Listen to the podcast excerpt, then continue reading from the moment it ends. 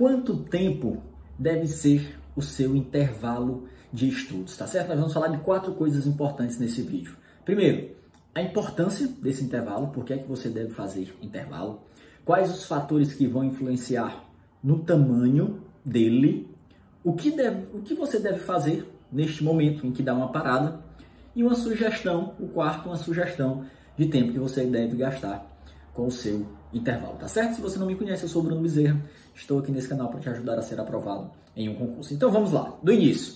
Primeiro, qual a importância do intervalo?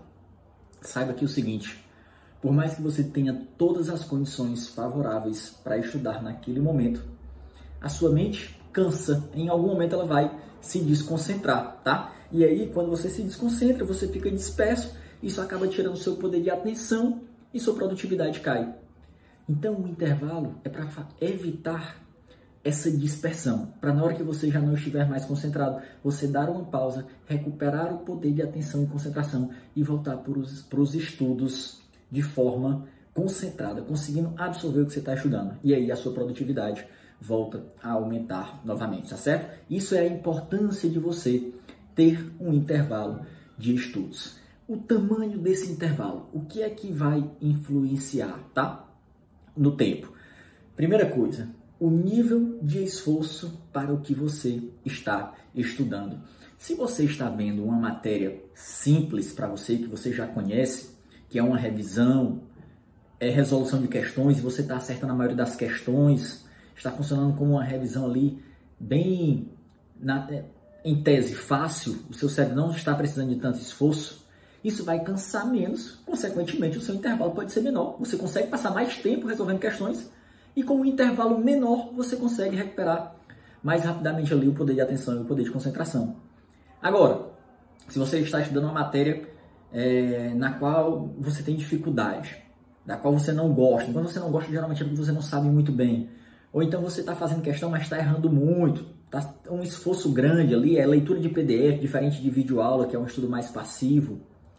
Aí provavelmente você precisa de um tempo um pouco maior para você recuperar o seu poder de atenção, o seu poder de concentração, tá certo? Então, esses são os fatores, dependendo se a matéria é mais fácil ou mais difícil, se o que você está fazendo é um estudo mais ativo ou mais passivo, o que é que aquilo está exigindo de esforço da sua mente. Quanto maior o esforço, claro, é, quanto maior o esforço, maior vai ser a necessidade de intervalo.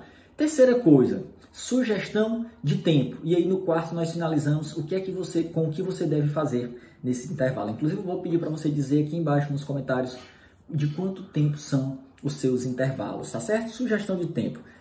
É importante que você, primeira coisa, não deixe correr frouxo o seu intervalo, porque se você não marcar, você vai passar bem mais tempo parado do que o que você imagina, tá? É, às vezes você pensa que está passando 5 minutos de intervalo, 10 minutos, quando você nota está 30 minutos nas redes sociais.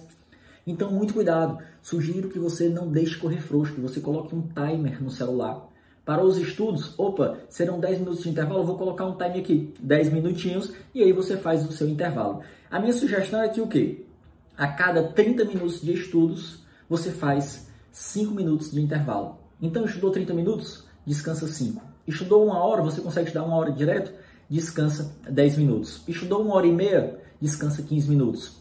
Esse era um tempo que eu usava e que era bacana, que eu conseguia recuperar o poder de atenção e o poder de concentração. Claro, esse tempo varia de acordo com os fatores que nós falamos anteriormente, tá certo? E a cada 4 horas de estudo, com esses intervalos menores de 5 minutos a cada 30 minutos, dê um intervalo maior, de uma hora, para você recuperar um pouco mais a sua atenção, a sua concentração e para que a sua produtividade continue em alta, tá certo? E aí o quarto ponto, o que é que você deve fazer e o que é que você não deve fazer na hora desse intervalo.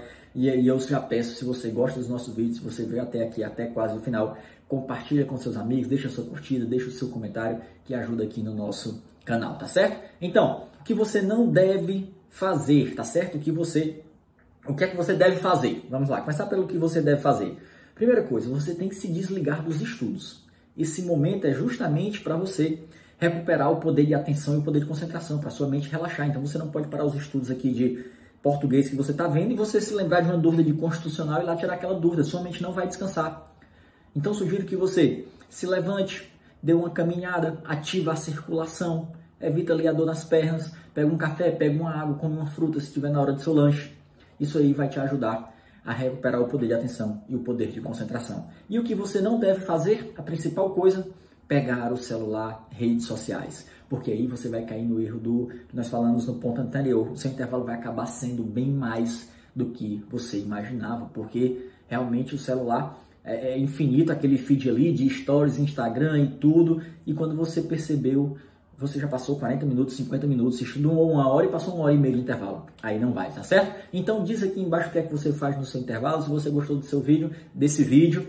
Deixa aí a sua curtida, compartilha com um amigo nos seus grupos. Um grande abraço e até o nosso próximo conteúdo. Valeu!